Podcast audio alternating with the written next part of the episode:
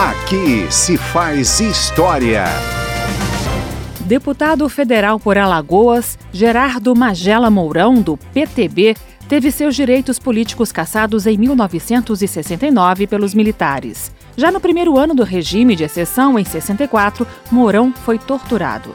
Dias depois, em liberdade, subiu à tribuna da Câmara e denunciou a violência do interrogatório a que foi submetido. O inquisidor, a cujas mãos acaba de arrebatar-me a soberania do mandato popular que me foi conferido pelo povo das Alagoas e pela dignidade desta casa.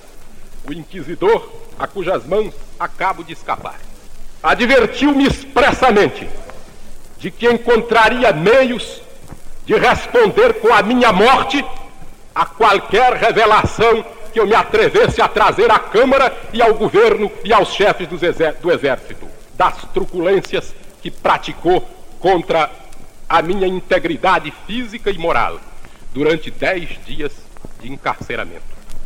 Eu vou prestar este testemunho, senhor presidente, ainda que ele seja o último da minha vida. Porque ainda que eu tombe no meio do meu relato, terei tombado na defesa da honra e não apenas na da de minha mulher e de meus filhos, mas da honra da Câmara e da nação. Escritor indicado ao Nobel de Literatura, jornalista e político, Gerardo Magela Mourão morreu no Rio de Janeiro em 2007, aos 90 anos. Aqui se faz história.